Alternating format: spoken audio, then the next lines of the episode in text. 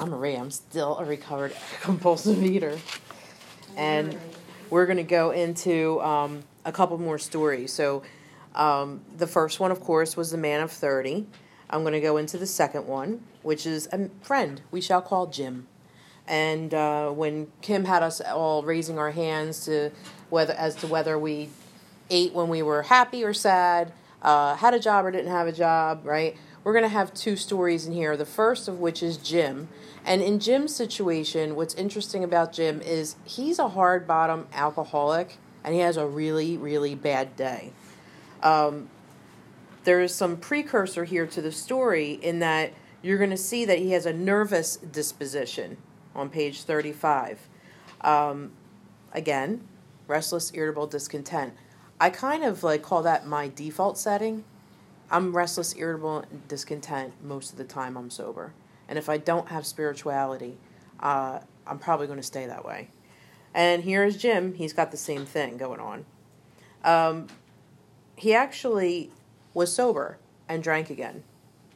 And of course, in every one of these experiences, the old guys from AA would go and talk to the people that relapsed and say, What happened? What were you thinking? Right? Let's go back, retrace some steps. I love that. They didn't say, Oh, he's lost cause. Let's not, leave him alone. leave him alone. He didn't want it bad enough. They didn't say that. They would go back, right? And uh, it says, We told him what we knew of alcoholism, step one, physical allergy, mental obsession, and the answer that we had found, step two. And he made a beginning, which is probably step three, right? And what happens to him? He gets relief. He is sober again, so the physical allergy is not dictating that he has to have a drink. And that's a very, very false sense of security for me. And what happens is I start thinking that, hey, my life's not that bad. My family is reassembled, right? For Jim, his family's reassembled. He begins to work as a salesman for a business that he had once lost through drinking. All went well for a time. This is one of the most important lines in this book, I think, that tells why we pick up after being sober for a while. He failed to enlarge his spiritual life. He probably stopped at three, I'm assuming, gathering information here. So, what happens with him is I don't know about you guys, but I like to downplay a lot of things. I'll overreact about a broken nail. But when some shit hits the fan, I'll be like, nah, I'm good, right? And Jim gives you a little uh, background into his day, and he, you know, he's coming to work. Now remember, he used to own the place, now he has to work there. I would say that's kind of a resentment if he hasn't done any spiritual work. And he felt irritated that he used to be the salesman for something that he once owned. He had a few words with the boss, but nothing serious. I don't know, that sounds serious to me. And then he decides to drive to, into the country and see one of his prospects for a car. No big deal. That's how they did it back then, right? And he has no intention of drinking. No intention. No thought of drinking. None at all. But see, he's out in the world unsafe and unprotected. He's got a little resentment and he's probably got a little fear. And what happens to him is suddenly, and suddenly comes suddenly, the thought crossed my mind that if I were to put an ounce of whiskey in my milk, it couldn't hurt me on a full stomach. What's he trying to do?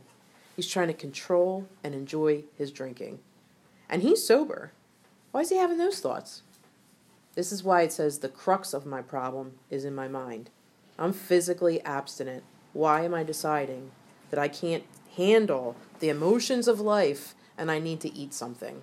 Well, maybe if I, you know, take care of it in some other way, the emotions of life, maybe I won't want to eat, right? So, Jim is just another uh, example of he ignites the physical allergy. And um, what he says is he had much knowledge about himself as an al- alcoholic. So, he knew steps one and step two, right? Yet, all reasons for not drinking were easily pushed aside in the favor of the foolish idea that he could take whiskey if only he mixed it with, wil- with milk. And what the book calls this is plain insanity. Mm-hmm. Now, I'm insane. In step two, it says, Come to believe that a power greater than me can restore me to sanity. That's assuming I'm insane. But it's not, my insanity is not like, you know, in, in a medical book, right? Up until now. My, I'm not psycho. I'm not schizophrenic. I'm not, you know, although maybe I do have those things, but really I don't. What I have is something called the alcoholic mind, right? And for me, most important, wonderful description of what I suffer from is right here on page 37. It's going to say that lack of proportion, the inability to think straight, is what makes me insane, right? And I liken to this as as two. I'm I'm I'm in a train and there's two railroad tracks, right? And I'm on I'm on the track. I'm good. One of them is is reason, and the other one is an insanely trivial excuse for eating. And somewhere, when this track crosses over with logic, I will derail every time. I will derail. It's almost physically impossible to have two thoughts at one time. And this is what we struggle with all the time. Mm. I'm battling all the time with two thoughts. The logical, don't eat that, don't eat that, don't eat that. You're going to be sorry. You're not going to be able to get back on track. All of a sudden, I'm not thinking at all. I don't care. Or I'll come up with an excuse why it'll work. So it says, You may think that this is an extreme case, but to us it is not far fetched. For this kind of thinking, this is not physical, this is, this is the mental, has been characteristic of every single one of, of us. We have sometimes reflected more than Jim did upon the consequences. But there was always the curious mental phenomenon that, parallel with our sound reasoning, there inevitably ran some insanely trivial excuse for taking the first drink. My sound reasoning failed to hold me in check, and the insane idea won out. And the next day, I would ask myself, in all earnestness and sincerity, how could that have happened? How did I do that again? How did I? The insane idea won out. I can't, it's almost like being underwater holding my breath. I'm gonna have to come up for air soon. And I don't know when that's gonna be because all I want is ease and comfort. And if I'm not getting it from my food, and I am not getting it from my spirituality, my 12 steps, the only the only option I have is to come up for air. And when I come up for air, the only thing I know is, hey, that food worked last time. I'm going to go back there again. Mm. It's what I do. Um, and because I am, you know, a uh, a grab bag full of allergies, if it's not if, if it's not one thing, it's another, and then there goes there goes my debacle. And I like to share that because there are a lot of us that have dual addictions. Um, we're going to hit another um, third story, and the third story is that of the jaywalker, which we all know. And the jaywalker is an, an illustration to show the absurdity of our thinking mind. If you think that it's normal that this man is walking out into traffic, repeatedly breaking bones, repeatedly trying to stop for good, but he can't, it shows the progression of our illness. It shows so many things about our insane thinking, and that's why it's here. It's placed here. A lot of people think it's a silly story, but it, it's meant to be absurd. It's meant to show us how absurd we are in our thinking. And my third um, example that we're going to have is the one that I most truly connect with is Fred. Um, Fred is really, really um, he's found on page 39. And he's got he's kind of like a high bottom alcoholic and he has a really great day. So again, we're going back into these these thank God Bill put these stories in here because just in th- in case you thought you had to be Jim to pick up and have a bad day and have be a hard bottom. No. What about Fred? Fred is the opposite. So here we go with Fred Again, he is also, he's got a bad case of jitters, which is telling me he's restless, irritable, and discontent also. He's got that default nature of uh, that I have. Now, on the bottom of 39, it says um, that he made up his mind to quit drinking altogether, so he got sober. It never occurred to him that perhaps he could not do so, in spite of his character or standing. Fred would not believe himself an alcoholic, step one did never took step one, and Fred much less accept a spiritual remedy for his problem. He didn't take step two. So he's not on board at all. But he knows somewhere in his gut that if he keeps on drinking, he's going to land in an insane asylum because that's what happens to him. So, what happens to him is that he's positive that his humiliating experiences, plus the knowledge that the AA guys had uh, had given him, would keep him sober the rest of his life. Self knowledge would fix it. So I come in OA, I, I accept a little bit of knowledge. Somebody gives me a food plan. They tell me what meetings to go to. They even tell me to call them every day and tell me what you're going to eat. And sometimes that works. That worked for me for a long time. But um, basically, all that knowledge and all those tools, like Kim was saying, they're there to support me, but they're not going to change me. So again, I'm holding my breath underwater, waiting for the day when the th- when the thinking mind is going to come back, and it's going to tell me that my best idea is going to be just take one bite. It's never to binge. I don't really want to ruin my abstinence. I'm just going to get a little relief, right? But again, if I'm not 100% convinced that I am part of this 10% that has this allergy, I, I'm not going to understand that I can't even have trace amounts of my uh, ingredient. Trace amounts. I understand in Alcoholics Anonymous I can't have a shot a, a shot on the weekend or a light beer at the end of the day. I can't do that. Why in why with food was I not as readily uh, able to accept that. That's kind of interesting, but until I got it, I, I was going to continue with this horrible experiment and keep failing.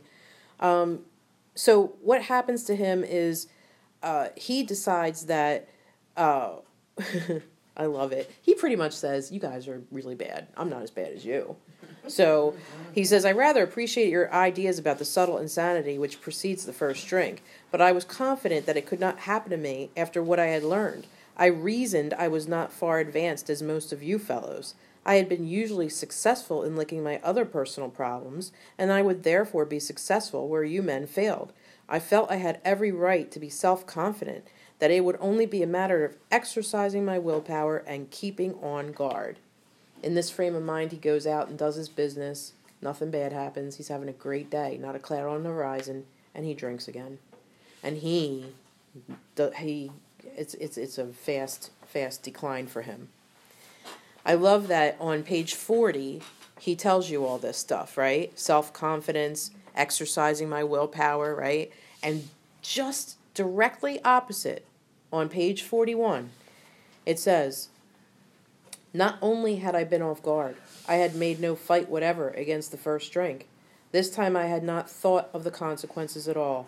I had commenced to drink as carelessly as though the cocktails were ginger ale. I now remembered what my alcoholic friends had told me, how they prophesied that if I had an alcoholic mind, the time and the place would come that I would drink again.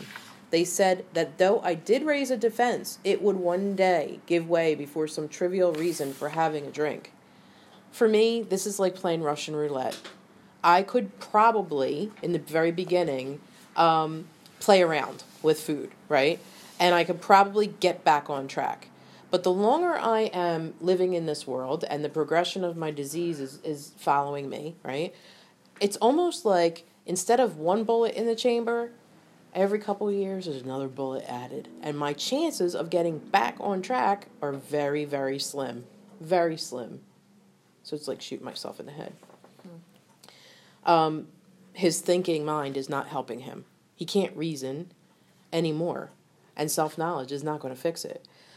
So, um, you know, I, I love that, again, the men from Alcoholics Anonymous approach this man and they try to help him. And how do they try to help him? They just get arm him with the facts about himself as an alcoholic. If you are an alcoholic, you need to know these things, right? Um, they two of the me- members of Alcoholics Anonymous came to see me, and they grinned, which I didn't like so much, and asked me, "Why did they grin?" I grinned too. It's almost like, "Good, you're taking step one." like I don't want to be happy for you, but yeah, I am. you're in pain, but it's a good kind of pain. Um, then they asked me, one, if I thought myself alcoholic, so of course they had to review it with them. Do you think you're physically you have a physical allergy and a mental obsession? Okay, and two, if I were really licked this time, doesn't say, like for today, are you willing to just stay abstinent for today? You know, for me, I had to grasp that in my life, as an alcoholic, I will never ever be able to drink alcohol again. But with food, it was a little bit more difficult. You mean I'm never going to have cake again? You mean I'm when my son gets married, I'll never have cake at his wedding? Do you really mean to tell me that I'm never ever going to be able to have this, that, and the other thing? My mother's favorite thing at Christmas, the Easter thing. I mean, Easter. it was everything. It was revolving around everything. Every holiday, every feel good moment. Life is over as I know it, right? But I had to really come to that conclusion. Like, I had, it was grief for me. When I got abstinent and sober this time, I said goodbye forever. And I was like in fetal position in my bedroom, snot bubbles. It wasn't pretty. And it had to be that way. It had to be that way for me because until I really, really came to my come to Jesus moment, I was always going to think that I could get back on track, have a little bit here, have a little bit there. And I couldn't. And man, I'm so grateful for that that period where I just allowed myself to grieve. I, f- I really holed up in my house. I listened to to speakers. I gained self knowledge, but it wasn't enough. And I knew it wasn't enough, you know, and I was dying on the inside. But damn it, I can't pick this stuff up anymore. I just can't do it. It's going to kill me. The guys in AA, just like they did for me, they piled on heaps of evidence to the effect uh, that an alcoholic mentality, that's my mind, such as he exhibited in Washington and I kept exhibiting in my life, was a hopeless condition. They cited cases out of their own experience by the dozen, language of the heart. I did it too. I don't do it anymore. This is how. This process snuffed out the last flicker of conviction that I could do the job myself. Man, it's so hard watching somebody go through step one. I want to, like, uh, cocoon them. And you can't. You can't. And nobody could do it for me. And thank God they didn't. Thank God they didn't. The men in AA outlined a spiritual answer, step two, and a program of action, three through 12, right? A hundred of them have followed it successfully, so why shouldn't I give it a try, right? And though I had been an, only a nominal churchman, their proposals were not intellectually hard to swallow, but the program of action, though sensible, seemed pretty drastic. Giving up my shit forever seemed drastic never doing the things that I found in my fourth step again seemed drastic. How the heck am I going to never meddle again? How am I never going to do this again? How am I never going to do all these character defects that were risen? But guess what? I was comforted. You're going to do them again. But there's a way out in 8 and 9. We got to clean up in 8 and 9. Don't worry. And guess what? It wasn't so hard anymore. They were doing it. I could do it too. It says the moment that he made up his mind to go through with the process, I had a curious feeling that my alcoholic condition was relieved, as in fact it proved to be. And the moment that I made up my mind, I really said goodbye to that stuff. I felt like I was on my way. My steps one, two, and three happened to me, bam, all at one time, driving in my car, in a mental obsession. I'm going to pull in, I'm going to pull in, and I cried out for help. And all of a sudden, one, two, and three was solidified for me. It doesn't happen like that for everybody. But for me, it did. And I think the reason it did was because I cried out and I asked for it. I actually asked for it. God, I can't feel you. I'm doing everything I'm supposed to do here and nothing's working. What am I supposed to do? Can't hustle for recovery. Wow, I hustled for everything and always got whatever I wanted and worked for. I was a hard worker, but I couldn't hustle for this. Wow. He says, quite important was the discovery that spiritual principles would solve all my problems. Wow. I don't have to go to AA, OA, Work Addicts Anonymous, Sex Addicts Anonymous, uh, Gamblers, and I don't have to do any of that stuff. It's going to solve all my problems. Relax, Maria, stop hustling. That was what came to me that day in my car. Basically, these stories are here to prove one more thing over and over again. They're driving it home, right? And what are they driving home? On the bottom of 43. Once more, the alcoholic at certain times. That messes with my head because sometimes I can and sometimes I can't. But do I really want to risk it? Playing Russian roulette? I'm going to just assume there's five bullets and not one. I have no effective mental defense against the first drink. Except in a few rare cases, neither he nor any other human being, no sponsor, no husband, no kid, no dog, nothing can provide such a defense. His defense must come from a higher power, which leads us right into step two. If I buy this, then by default, if I'm powerless, I need to go find some power. What is that power? And we talk about that next week. Yippee.